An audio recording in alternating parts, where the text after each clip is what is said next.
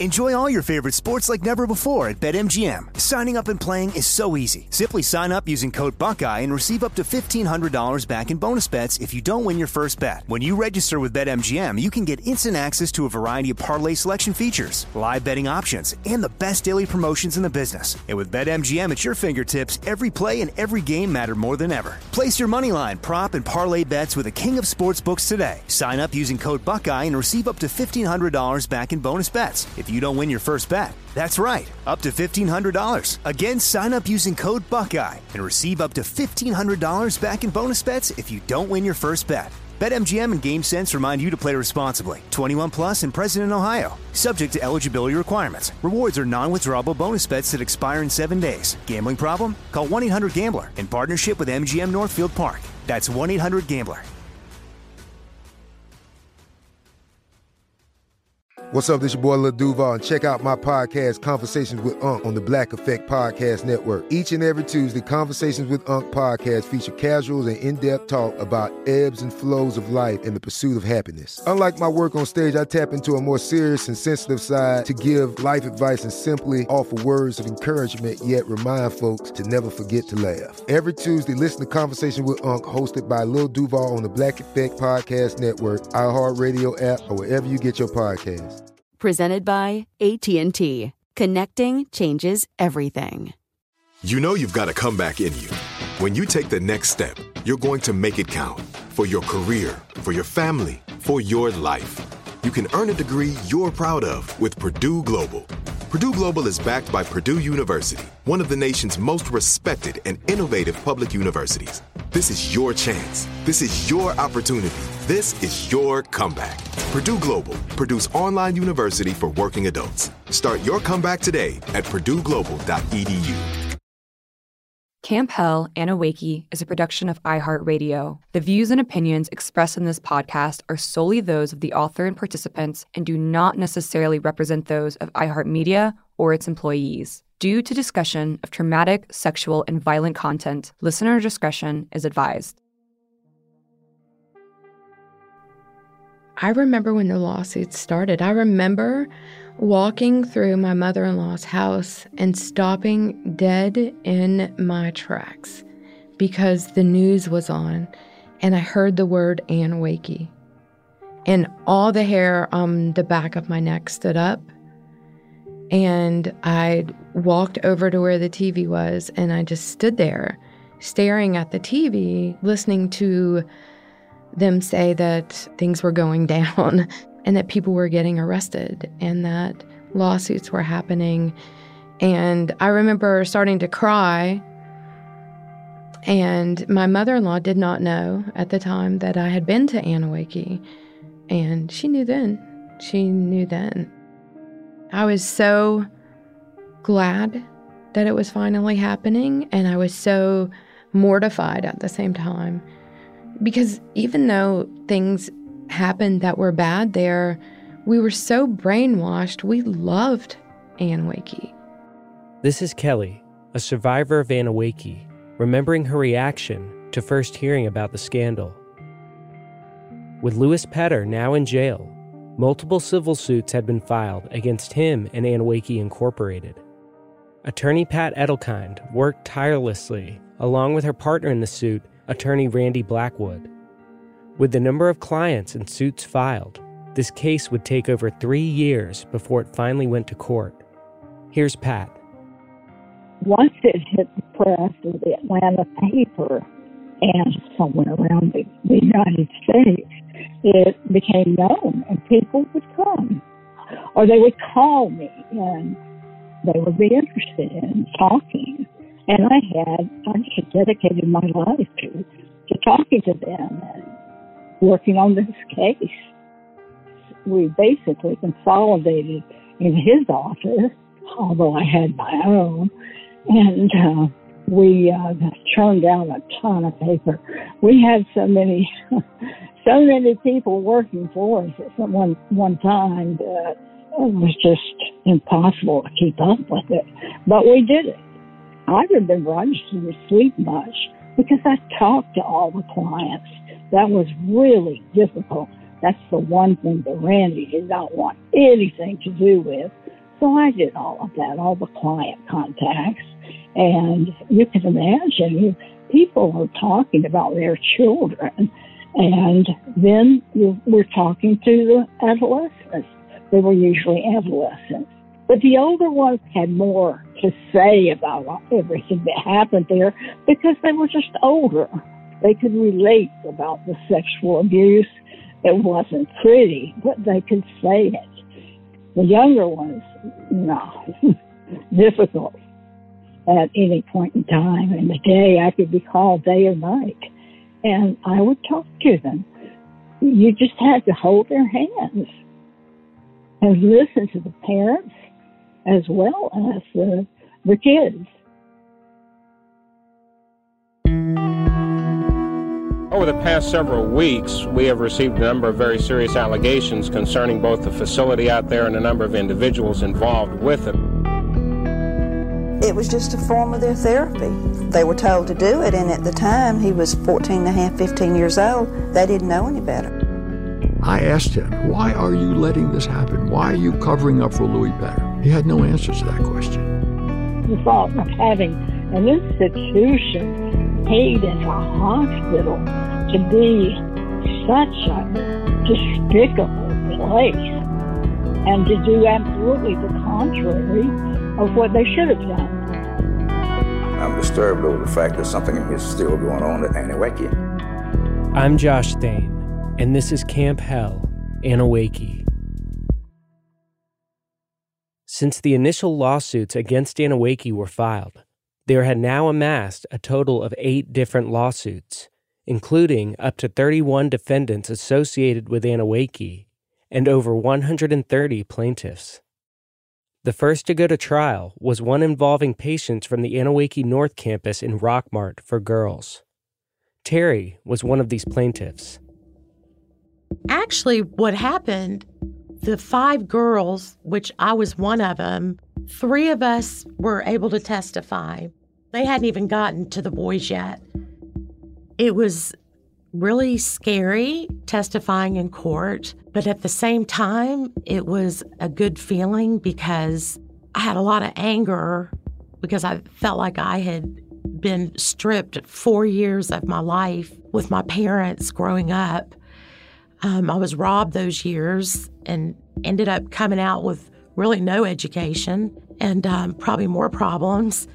So it felt really good to be able to testify um, and share about the manual labor that they made us do day in and day out and the abuse, the physical abuse, the sexual abuse.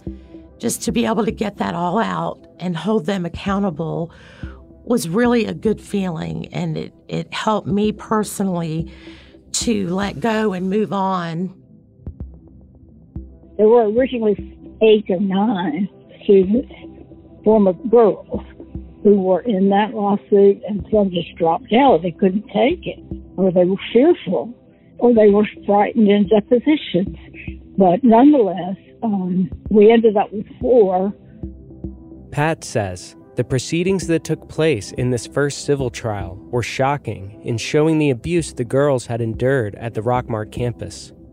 Difficult as it was, the plaintiffs testified and gave their stories. In the one case that went to trial, uh, that ended up with four girls, they were subject to cross examination and all of that. The uh, sexual abuse, the denial, privileges, they would be denied home visits if they told parents too much about what was going on, what was really going on, and then come to find out that it was all true. It was just astonishing. That was horrific, really. But we prepared them very well, and they, they did well. On December 9th, 1989, after four years of working on the case and a 10 week trial, a Fulton County Superior Court jury awarded $5.2 million to four young women who had been victims of forced labor at Anneewakee. At the time of the settlement, this was an unheard of number for a suit dealing with child abuse, and one that Anneewakee's insurance, who would end up paying out the amount, was not expecting. They were really basically shocked. The insurance defense lawyers were shocked at what we got for these four girls. They never thought that for four girls they would have to pay $5.4 million.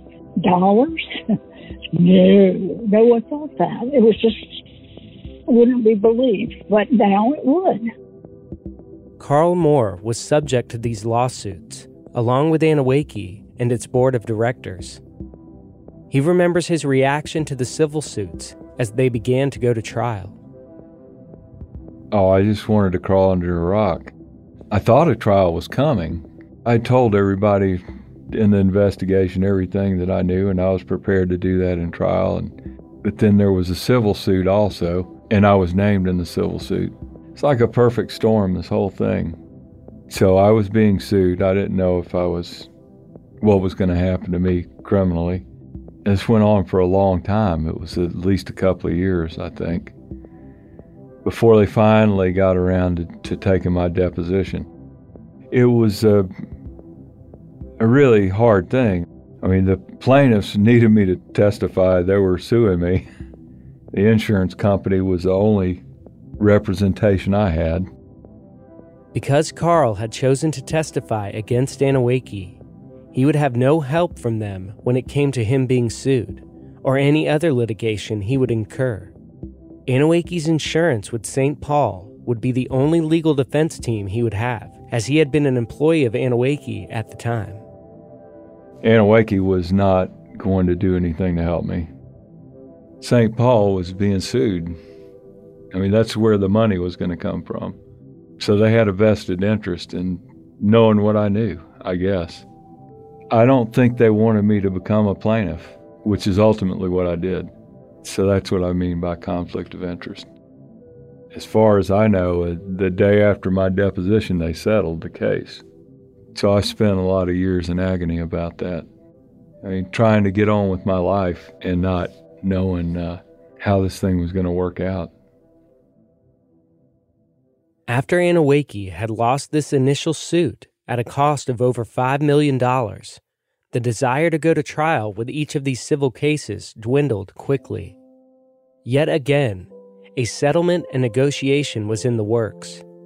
For this to happen, however, all 131 plaintiffs would need to agree to the terms of a settlement. They were really frightened. At the verdict that came in with the girls' suit, they saw that they had best settle, or punitive damages and all this kinds of things would add up to an awful lot of money. They didn't imagine that they would get a verdict like we got. Well, we wanted to settle and they wanted something out of it. That was the bottom line. And just to show them that it was fair, it was pretty much disclosed. We disclosed what they were going to get.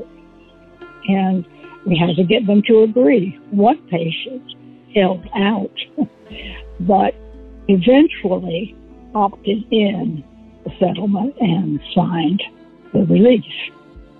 The insurance paid it all. Really. except for the time in jail, and things like that. By March 19, 1990, a settlement had been agreed upon by the St. Paul Insurance Company and the 131 former patients who had sued the organization. A settlement of $34 million had been awarded. This amount would be the largest civil suit payout in the history of the state of Georgia at the time. This was the most important case that I've been involved in because at the time it settled for $35 million. In today's dollars, I looked it up yesterday, and, to my amazement, it would be $150 million today. While the payout for this civil suit was the largest in the state's history, how the payments were split up is a little more complicated. Because Anneewakee had agreed to a settlement, this lump sum would be divided between the victims, with a point system that would deduce how much a victim would be paid depending on what they had been through. Oh, I remember Judge Esther said to us, Well, you're now wealthy, both of you, because he gave us our check. The clients did not trust Randy Blackwood with the with uh, any thirty-five million dollars, and they were frantic about that. He was going to put it in his trust fund. However, they thought he was going to take off to Rio or something not the most trusting people after their experiences.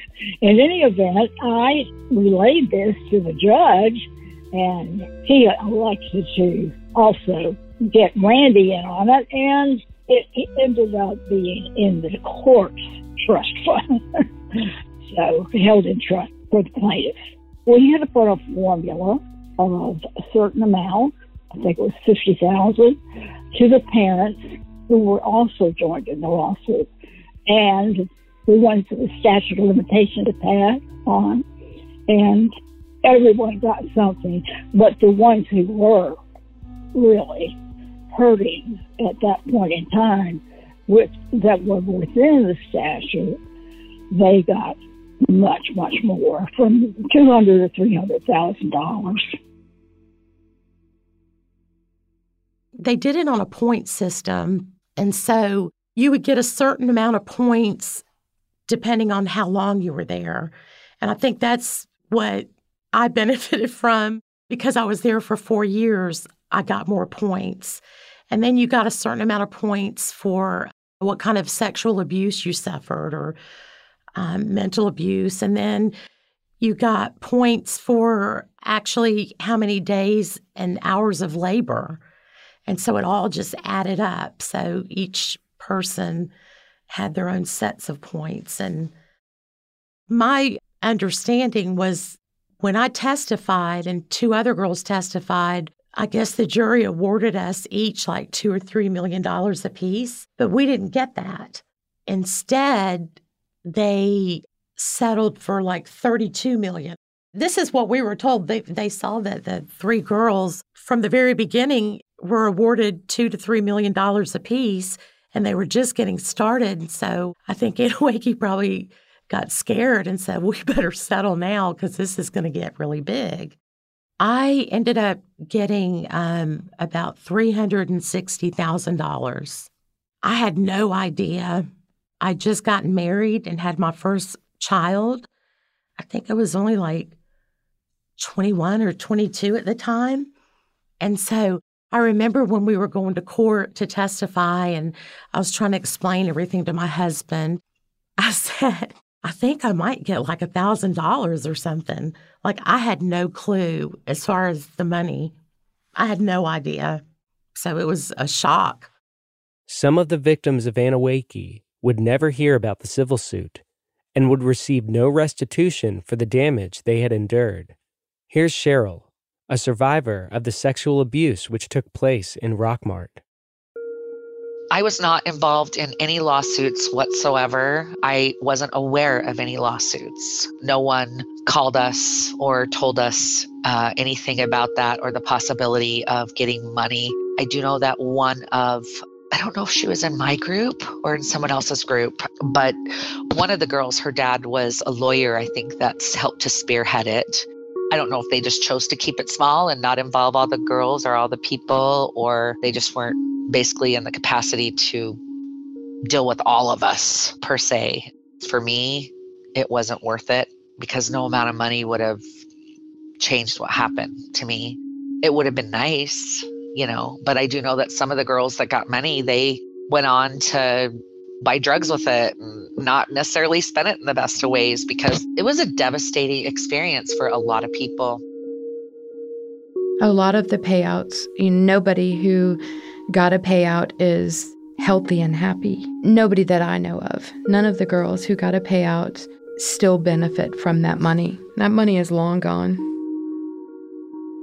I think I was vaguely aware, but again, I, I was really just saying, nope, saved my life, didn't see nothing wrong, nothing bad, nothing wrong. And the reason for that attitude was, again, I did not want my parents feeling like they put me in that position because I know it would it would kill them with the guilt. And if I missed out on a two million dollar settlement, I don't care as long as they had that for the rest of their lives, not knowing what all really went on there. I wish I'd have known about it. If I'd known about it, I would have been in it. I didn't find out it until, I would say, 20 years later. I was living in Miami Beach at the time, and actually, a bunch of the girls came down. It was a mini reunion.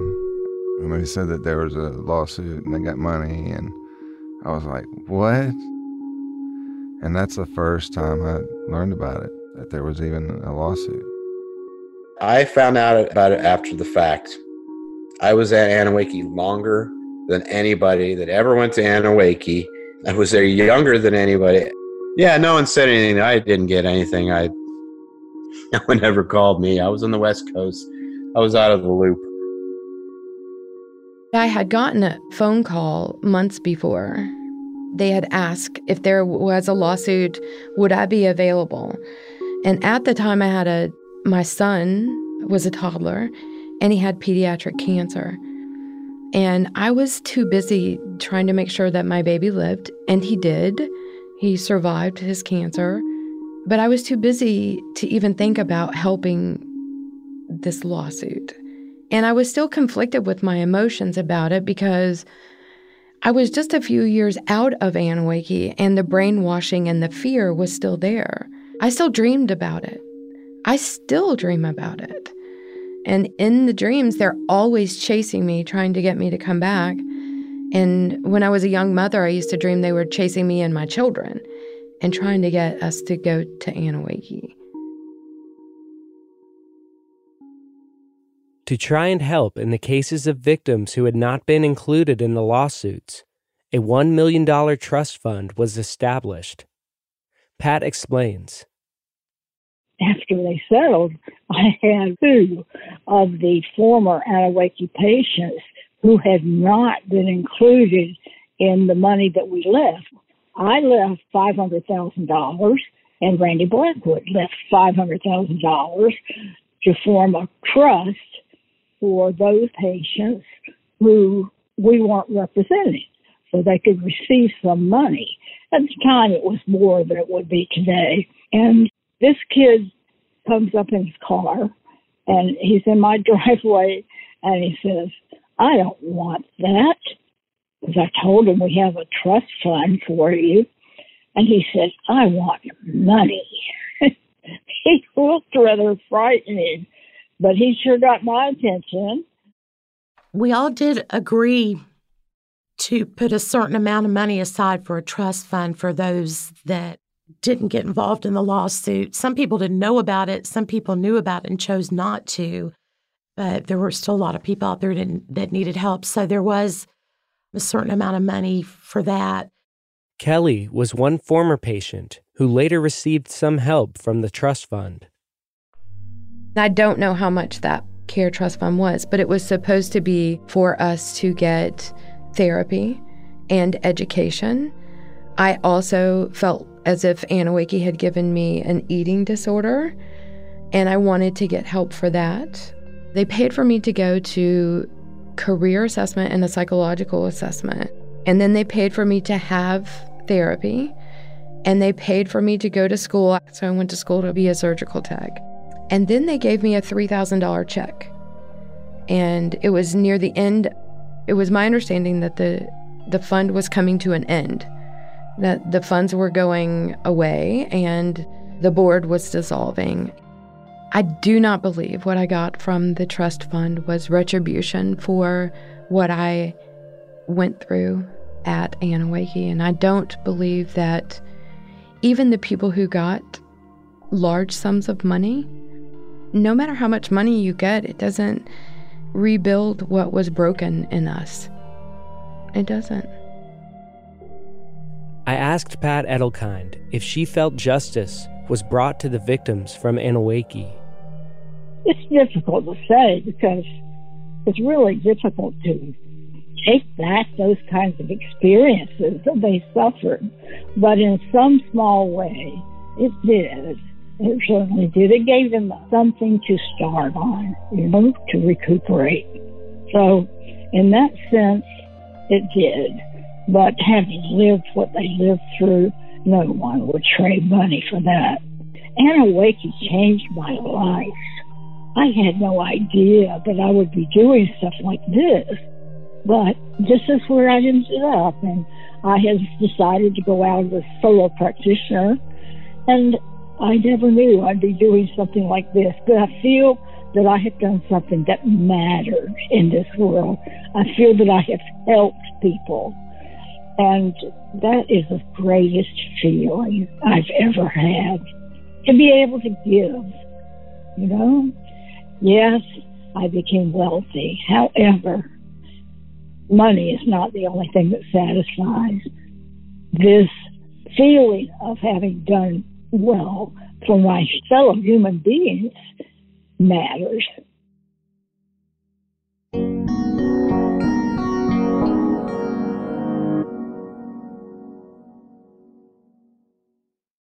Enjoy all your favorite sports like never before at BetMGM. Signing up and playing is so easy. Simply sign up using code Buckeye and receive up to $1,500 back in bonus bets if you don't win your first bet. When you register with BetMGM, you can get instant access to a variety of parlay selection features, live betting options, and the best daily promotions in the business. And with BetMGM at your fingertips, every play and every game matter more than ever. Place your moneyline, prop, and parlay bets with the king of sportsbooks today. Sign up using code Buckeye and receive up to $1,500 back in bonus bets if you don't win your first bet. That's right, up to $1,500. Again, sign up using code Buckeye and receive up to $1,500 back in bonus bets if you don't win your first bet. BetMGM and GameSense remind you to play responsibly. 21 plus and present in Ohio. Subject to eligibility requirements. Rewards are non-withdrawable bonus bets that expire in seven days. Gambling problem? Call 1-800-GAMBLER in partnership with MGM Northfield Park. That's 1-800-GAMBLER.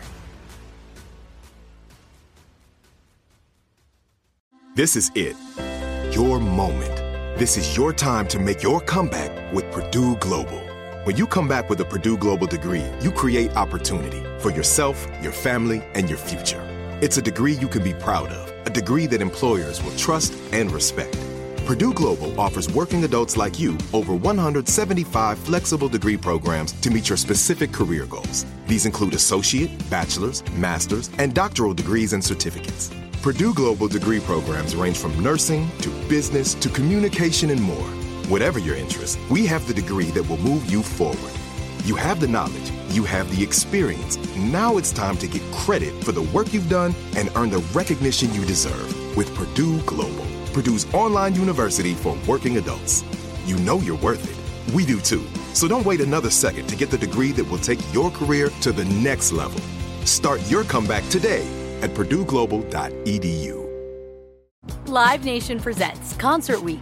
Now through May 14th, get $25 tickets to over 5,000 shows. That's up to 75% off a summer full of your favorite artists like 21 Savage, Alanis Morissette, Cage the Elephant, Celeste Barber, Dierks Bentley, Feid, Hootie and the Blowfish, Janet Jackson, Kidz Bop Kids, Meghan Trainor, Peso Pluma, Sarah McLachlan.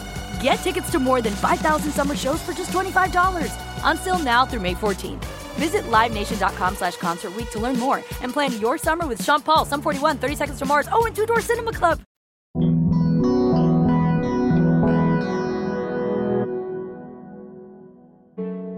While the civil suit against Anneewakee was taking place, Louis Petter had been serving out his sentence of eight years in a Georgia prison. Petter would go on to serve seven, just shy of his full sentence. Petter had been tried for parole in 1992 and was initially denied after a flood of calls were made to the parole board. However, on January 23, 1996, at the age of 76, Louis Petter was granted parole with the stipulation that he remain on probation and that he not return to Douglas County or have any contact with minors. By 1999, Petter attempted to appeal the ruling that he not be allowed to return to Douglas County. Due to the fact that his probation officer had been moved to Douglas County, the appeal was upheld and considered moot. The governor of Georgia at the time was Roy Barnes. A former attorney, Barnes had represented Anneewakee during litigation over its status as a nonprofit in the 1980s. It is this same year that the long outdated sodomy law in Georgia was overturned. Due to this overturning of the sodomy law, Louis Petter would no longer have to have his name on a sex offenders list. Petter would soon after attempt to overturn his conviction as sodomy was no longer against the law. His reason for doing so was that he could, quote, travel out of the country to see family and visit property he owns in Mexico. For the last years of his life, Louis Petter would live in a small ranch home in Lawrenceville, Georgia, with his wife Mabel and two German shepherds. Petter would go on to live another nearly 20 years as a free man. Former patient Kelly Lewis says that after reconnecting with other Anneewakee survivors, she went on what she called Petter's Death Watch. When we began the first, it was message boards back in the 80s for Anneewakee survivors, and we would get on these message boards and we would yell and scream at each other. But we also had very close bonds to each other. We went through trauma together, so when you, as a child, go through trauma, you bond with the people who help you through it. And I'm still very, very close with a lot of the people who went to Anneewakee with me. I mean, to the point of where I see them once a month, twice a month. They come to my house and eat food and and we go and do events together and and that kind of thing. I'm very close to them. And I remember at one point people arguing after Mabel Petter's death. I found Mabel Petter's obituary online and I posted it. I can't remember at the time if we had a Facebook group or if it was a message board, but I think it was a Facebook group we had graduated from, uh, you know, the dial-up squealing to real internet, and we were on Facebook. And I remember announcing and posting the obituary, and it said she was survived by her husband Louis Petter. So it was at that time that I went on Death Watch, and that's what I ended up calling it. I went to obituary.com and I had them send me a notice every month to tell me if there had been any Petters who had an obituary. And for years, I didn't trust it. So I would actually drive by his house to see if he still lived there. And eventually, he didn't live at his house anymore. He, I guess, was probably, and I guess this, uh, probably in some sort of nursing home. He was a very old man when he died. Now, the first time I saw his house, I was shocked because it was just a brick ranch house. I expected that he lived in this big, beautiful, fancy house, but he didn't. So I remember going by his house. I would drive by his house to see if he still lived there. And I could tell that he lived there because of the dogs there, because he had German Shepherds with him at all times. It was known that no matter where he went, those dogs went with him. They were trained German Shepherds, and they were with him all the time. So when I would drive by his house, if I saw the dogs in the yard, I knew that he was still living there. And then the dogs weren't there anymore. And I started panicking because I didn't know how to trace him anymore. And I, you know, would express this on the Facebook page or to other people who went to Anneewakee. And I ended up going to where Mabel was buried to see the gravestone. And I saw that his marker was next to hers and it had a birth date on it, but the death date was still open. And that cemetery actually was not too far from the house that I lived in in Atlanta for 11 years.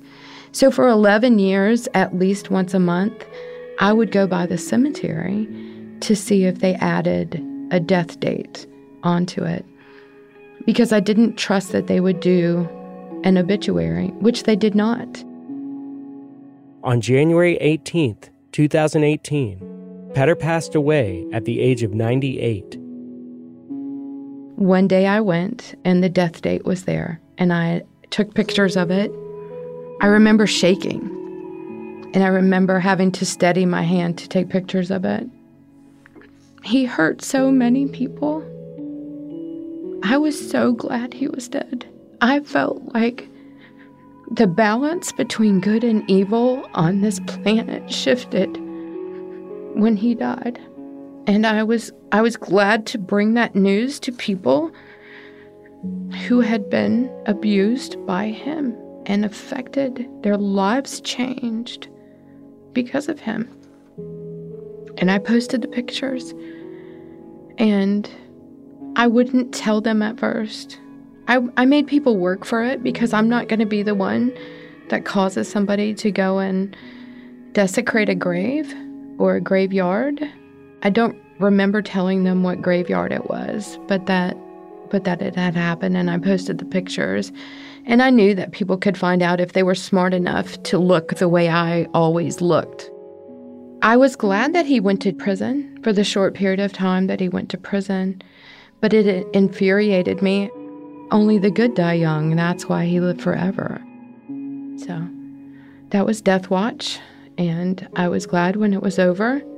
And I remember my husband that night holding me and telling me it, it's okay now because it was okay. He's gone. And and now our story is being told and we won't be forgotten anymore. And I'm glad of that. We deserve for people to know.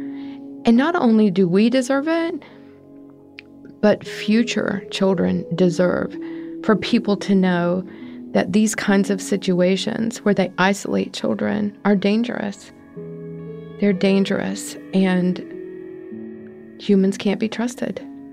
In situations of power and money, they just can't be trusted. In the end, the only time served by any of the staff from Anneewakee was the seven years Louis Petter spent in prison and an additional three years served by Jim Womack. Womack was eventually released due to a statute of limitations ruling against his charges. Louis Petter and family had turned over $800,000 of property to Douglas County in the settlement, with over $5 million worth of real estate left in the control of Anneewakee Incorporated, its nonprofit branch of the organization.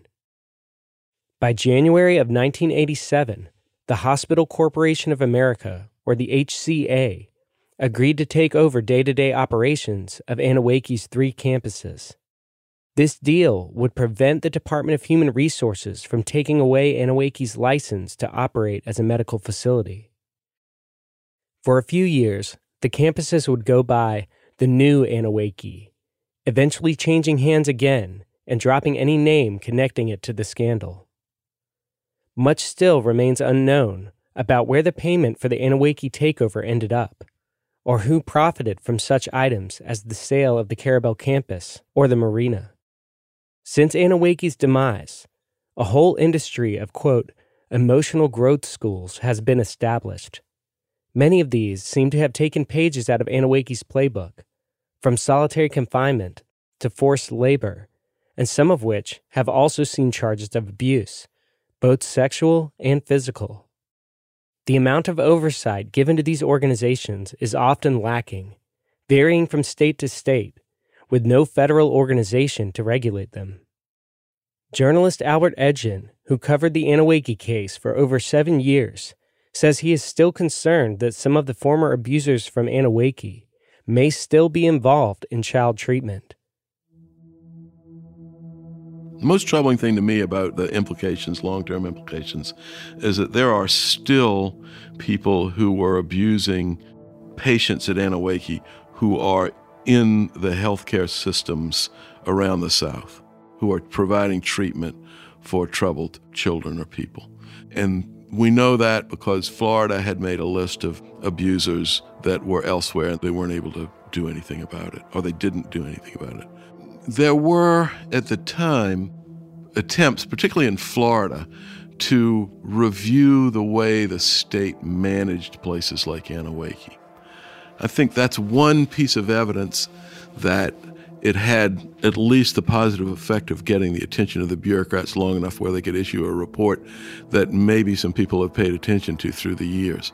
I think, in terms of the American culture, that Anneewakee is one of the many things that woke the country up in the 70s and 80s to the kinds of manipulation and abuse that people and institutions were going through. That was a very gradual process. And, and now It's become something that we read about in the papers every day. It's not just institutions like Anneewakee, it's institutions like Hollywood. And we've become, because of little things like Anneewakee became exposed and people became aware, then we are more aware of this kind of thing today. For many Anneewakee survivors, coming to grips with what they went through has been a years long process.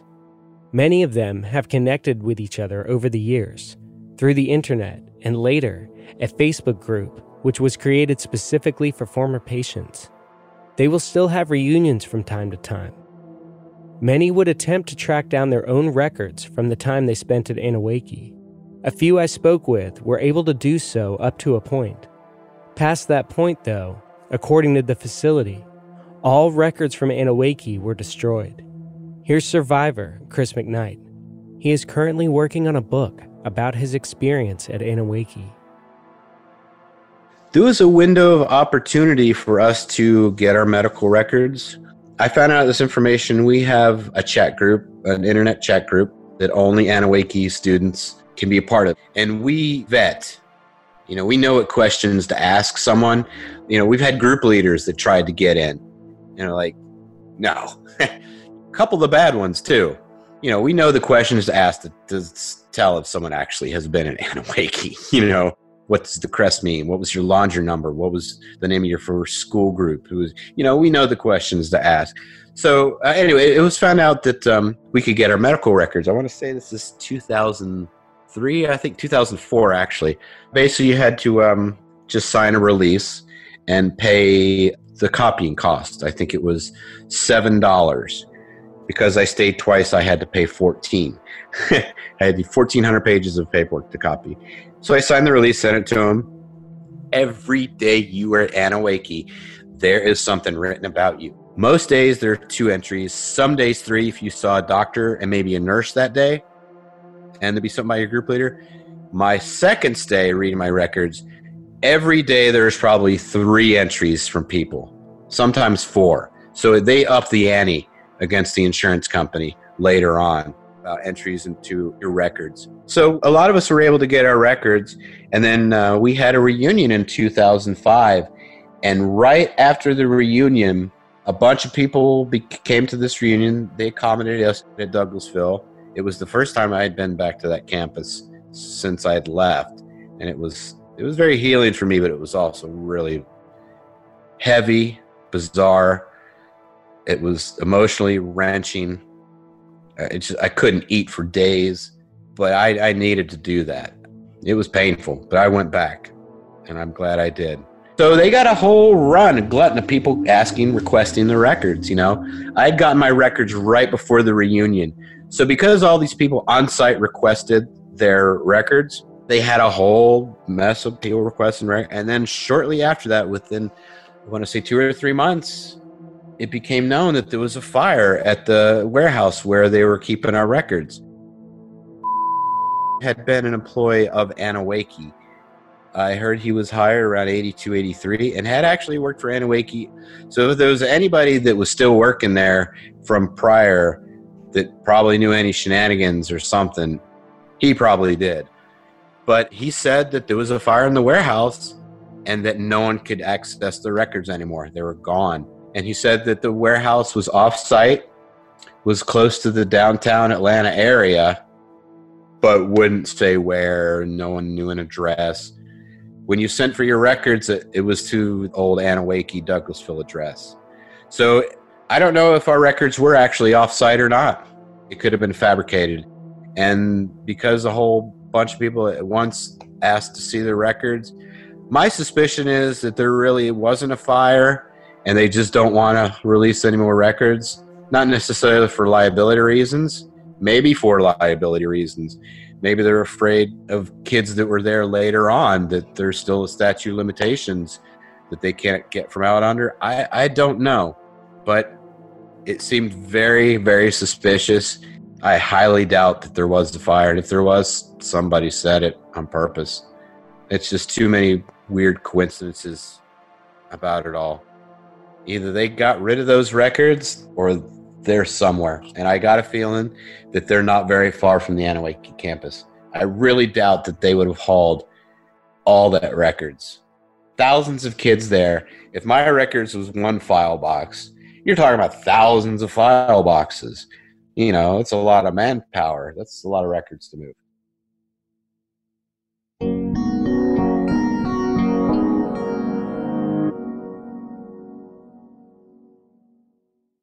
Enjoy all your favorite sports like never before at BetMGM. Signing up and playing is so easy. Simply sign up using code Buckeye and receive up to $1,500 back in bonus bets if you don't win your first bet. When you register with BetMGM, you can get instant access to a variety of parlay selection features, live betting options, and the best daily promotions in the business. And with BetMGM at your fingertips, every play and every game matter more than ever. Place your moneyline, prop, and parlay bets with the king of sportsbooks today. Sign up using code Buckeye and receive up to $1,500 back in bonus bets if you don't win your first bet. That's right, up to $1,500. Again, sign up using code Buckeye and receive up to $1,500 back in bonus bets if you don't win your first bet. BetMGM and GameSense remind you to play responsibly. 21 plus and present in Ohio. Subject to eligibility requirements. Rewards are non-withdrawable bonus bets that expire in seven days. Gambling problem? Call 1-800-GAMBLER in partnership with MGM Northfield Park. That's 1-800-GAMBLER.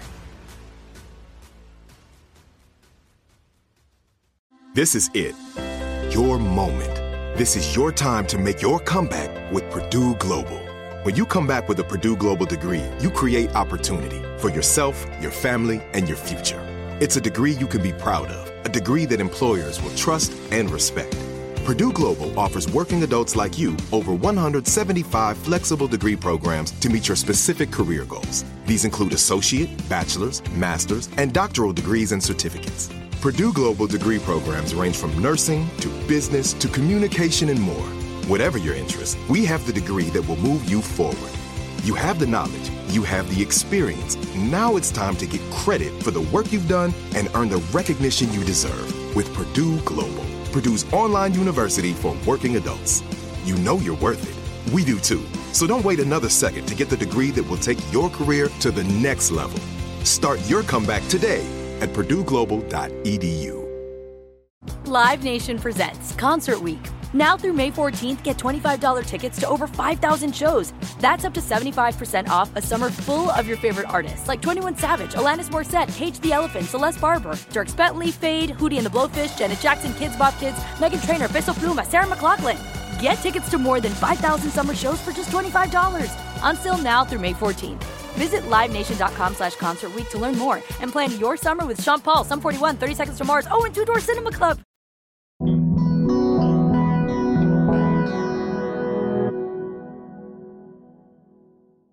When I first began to look into the Anneewakee case, I had no idea how far this story went or where it would take me. Two years of trying to track down the many facets of its history has taken me on a journey all around the Southeast, speaking with dozens of survivors. The effects of Anneewakee are still seen today in the hundreds of former patients still dealing with the backlash from the abuse they endured. Many survivors that I have talked to have long term health issues due to what they have been through, not to mention the years of therapy and counseling it takes to heal from something like that. Even with everything which the patients of Anneewakee went through, many still say while they were abused, the program did have some benefits. I learned I learned how to be, I learned how not to be. I learned everything I thought I was supposed to learn to be a man and to go out into the world and do my thing, you know. Taught me a whole lot. There are positive ways that Anneewakee affected me. I built a lot of inner strength because of the struggles and the hard work that we had to do and everything. But there was also very negative effects that it had on me because I was robbed of my education and I was robbed of age 14 to 18 of being a teenager and living a normal life. You know, I felt like I was in jail for four years working. I mean, it was like a punishment. And the worst part is, it didn't help me. And I still suffer from depression to this day. For other survivors, their history with Anneewakee still comes up in their day to day life. Friends and family's reaction to this are not always the most understanding. I would have to say, having to explain to people look, I went to this boys' school. There was a lot of sexual misconduct. There was a lot of forced labor. Was, you get to know someone, you want to know, oh, where'd you go to school? And uh, that's the hardest thing. I've still got that weight on my shoulder. I'm still carrying it around. And I still have to expose it every once in a while. It's still really hard to talk about because I felt like I've been punished for it several times by people that I trusted, uh, groups of my peers. It was kind of kind of rough. I know that I was a kid. I was a teenager, and uh, I know that I didn't do anything to deserve it. I know all those things, but I also think that for a place that was supposed to try to teach us to learn how to communicate and deal with people on a daily basis and, and the social aspect of it, it really messed a lot of us up. It made a lot of us angry and it made a lot of us uh, feel like in relationships, I know I've heard this from a lot of people that went there, is they struggle because everything's a confrontation. Everything is, we need to sit down and talk. And we need to you know figure this out and we need to hit this head on. And in a lot of ways i feel embarrassed to talk about it. It's hard to talk to my kids my parents my siblings about this. There's so many details and it's so complicated. It's so complicated that it's almost just easier just to not think about it it helped my communication skills in a lot of ways i've had to work really hard to undo damage that happened to me there and that happened in the ways that they taught us, you know, to communicate. I mean, they had us teenagers policing each other, which never should happen because teenagers, our brains weren't developed. We didn't know what we were doing. I have grandkids that are pushing on the age of when I went to Anneewakee, and I have three daughters. I would never want that to ever, ever happen to them. I just hope that something comes from this. I hope that as a group, those of us that are survivors that have had, oh my gosh, such a huge gamut range of experiences. Some people claim it saved their lives, but it also messed up their life. That's kind of where I am, I think. While Anneewakee's program may have had some benefits for its patients, the harm for many greatly outweighed the good. I've had a lot of problems, diagnosed with bipolar, PTSD, in and out of psych hospitals. I didn't deal with it for a long time. I pushed it down for a long time. And then when I started reading these reports coming up and you know, what really happened there and feeling sorry for all of my friends that had to go through it, you know, it just really started to affect me. The fact that I really didn't have any guidance in my life except for Anneewakee, because my dad was not a guide for me. You know, once I got out of Anneewakee, he still wasn't there to guide me. So I just had to figure it out on myself. Started with a little job, became a bigger job, became a bigger job. But uh, it has caused me definite mental problems. I think that some people have managed to cope and deal with their experience at Anneewakee more so than others. And I think that that's to be expected because we're all different human beings. We all deal with situations in a different manner. So I know for myself and some of the people that I know have had a very hard time dealing with all of the pain and the things that they've witnessed and experienced there. Um, it has absolutely changed my life. It changed my body. It changed the entire course of my life having been there. So I think that there is a tremendous amount of unrest. And I'm hoping that by doing this podcast that it will bring me some closure. Some of the long-lasting results from being at Anneewakee is the aggressive confrontation. I feel like learning to confront people the way that I did has affected my relationships, not only with partners in life, but with my children. we always had to sit and talk out our feelings, and we always had, even if they were angry feelings, which a lot of people would say, oh, that's a good thing. Well, it isn't when you are screaming and yelling, you know? It's good to talk out your feelings, but it isn't to it isn't okay to scream and yell. It isn't okay to scream and yell at children or to encourage children to scream and yell at each other. I do want to say that I'm I'm grateful that this story is being told. I think a lot of people who went to Anneewakee are grateful. They may not agree with exactly how the story will be told because everybody's story is different. Anneewakee both saved and ruined my life. And that's a difficult thing to explain to people. I most likely would not have been a successful adult without the work ethic I gained from getting up early every day and working every day and knowing the importance of work and knowing the feeling of accomplishing my goals. I wouldn't be the person I am today, but I also wouldn't be broken.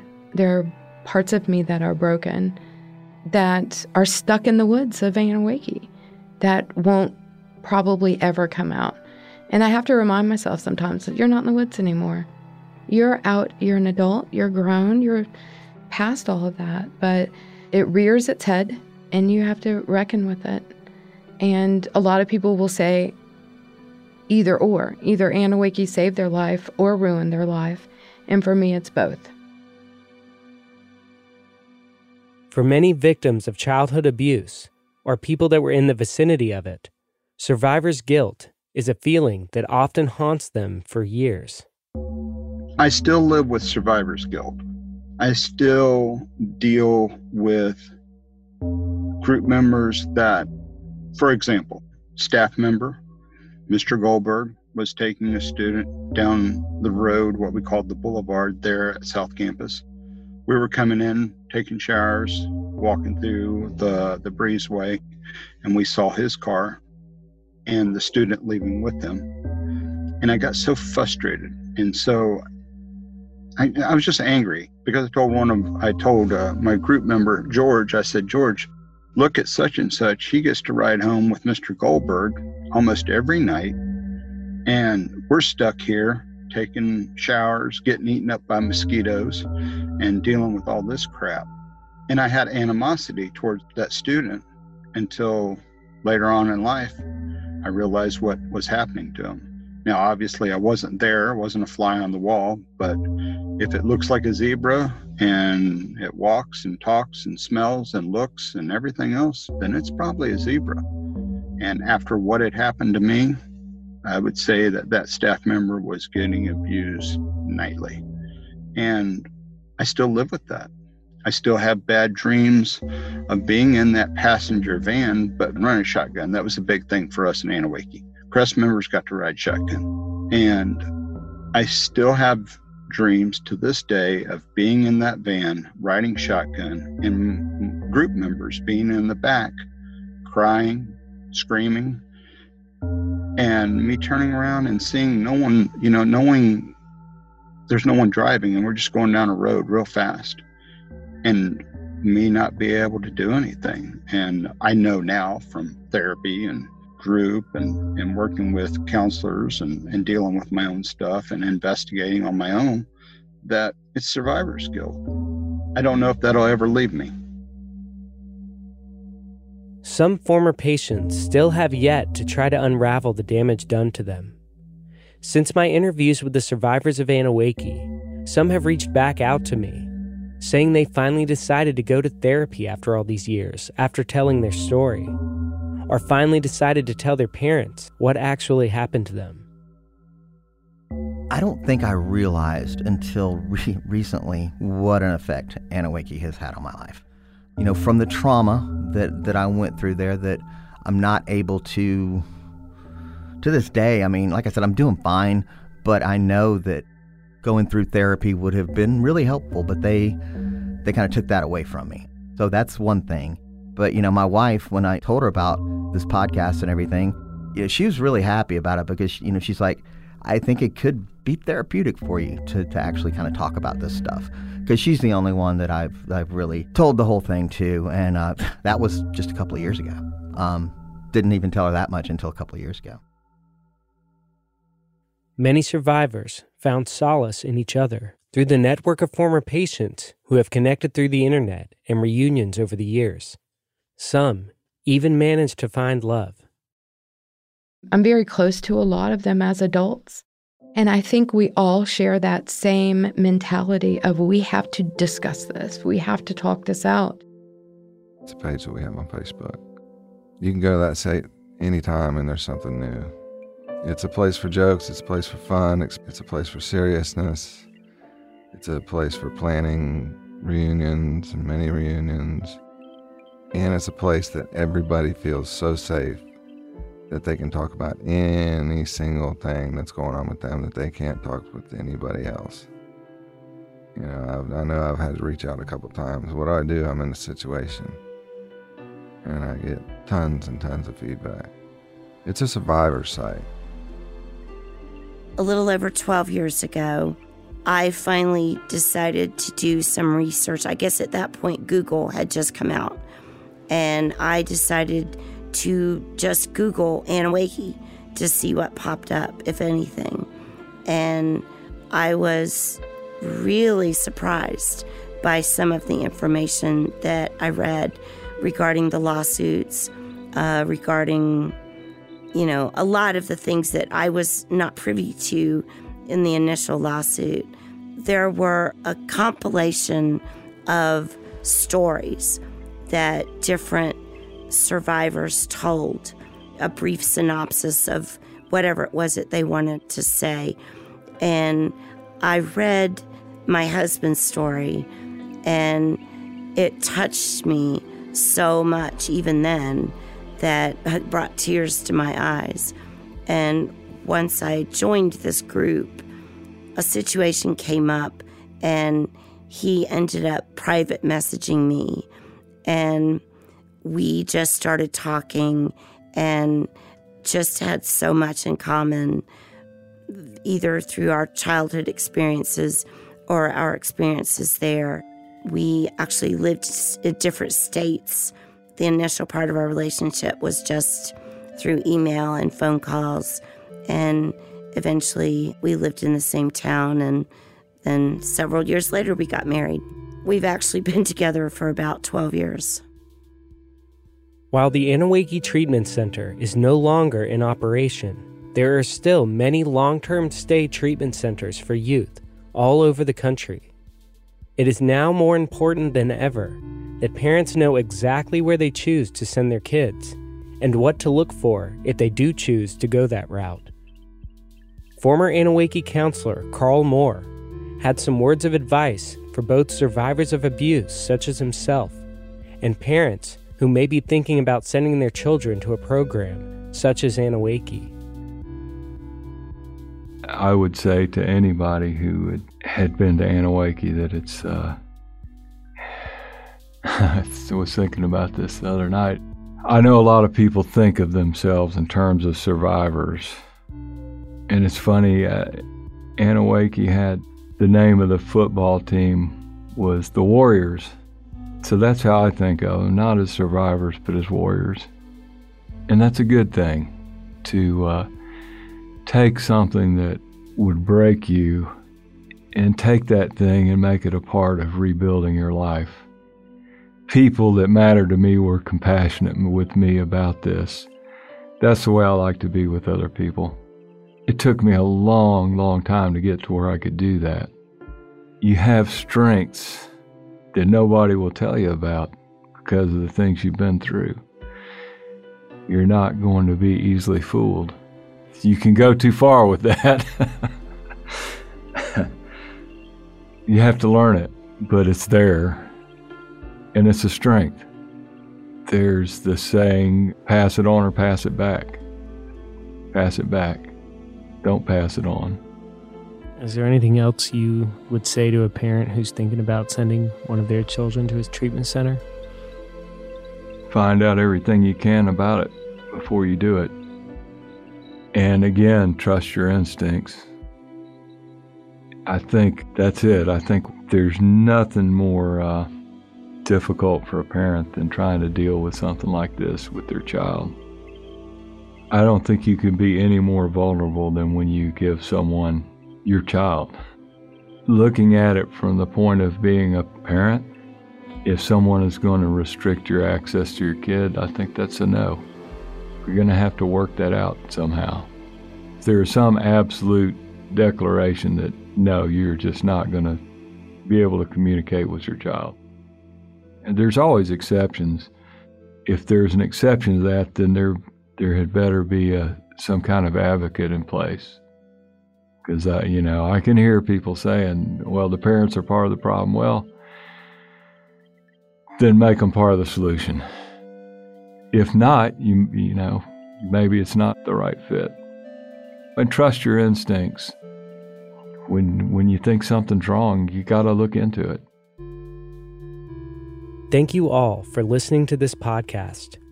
I hope that it has in some way helped the survivors of Anneewakee come to terms with their past and help bring light to the sometimes hard to speak of issue of child abuse.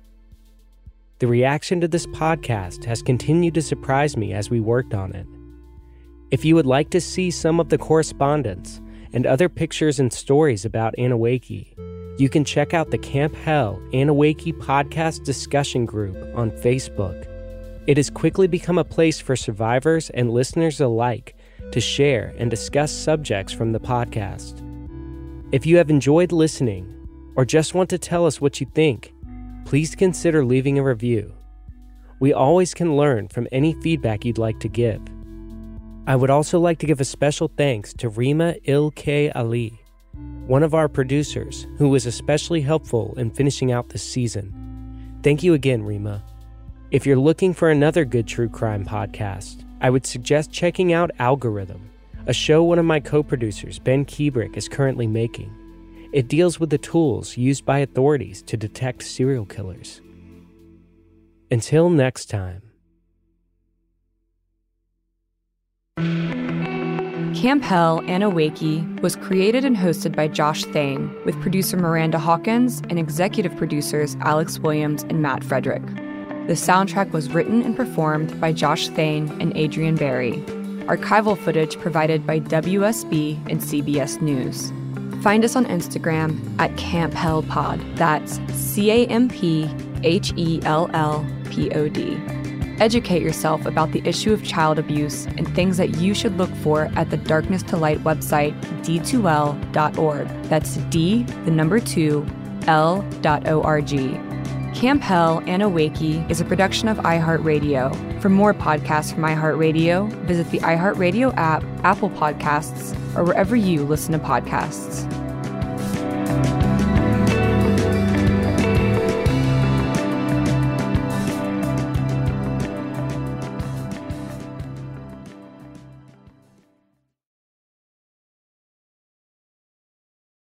Lucky Land Casino asking people what's the weirdest place you've gotten lucky? Lucky? In line at the deli, I guess? Aha, in my dentist's office. More than once, actually. Do I have to say? Yes, you do. In the car before my kids' PTA meeting. Really? Yes. Excuse me, what's the weirdest place you've gotten lucky? I never win and tell. Well, there you have it. You can get lucky anywhere playing at LuckyLandSlots.com. Play for free right now. Are you feeling lucky? No purchase necessary. Void where prohibited by law. 18 plus. Terms and conditions apply. See website for details. Live Nation presents Concert Week. Now through May 14th, get $25 tickets to over 5,000 shows. That's up to 75% off a summer full of your favorite artists like 21 Savage, Alanis Morissette, Cage the Elephant, Celeste Barber, Dierks Bentley, Feid, Hootie and the Blowfish, Janet Jackson, Kidz Bop Kids, Meghan Trainor, Peso Pluma, Sarah McLachlan. Get tickets to more than 5,000 summer shows for just $25. Until now through May 14th. Visit LiveNation.com slash Concert to learn more and plan your summer with Sean Paul, Sum 41, 30 Seconds to Mars, oh, and Two Door Cinema Club. Are you still searching for your perfect place to call home? Well, now is the time to buy at Fisher Homes. If you're looking to move in before the end of 2024, May could be your last opportunity to start building your dream home and close before the year's end. If you're hoping to move in even sooner, Fisher Homes also has homes that are move in ready and waiting for you, where you can start enjoying the benefits of homeownership even faster. Schedule your personal tour with a new home advisor today at FisherHomes.com and make this spring the season you find your perfect home sweet home.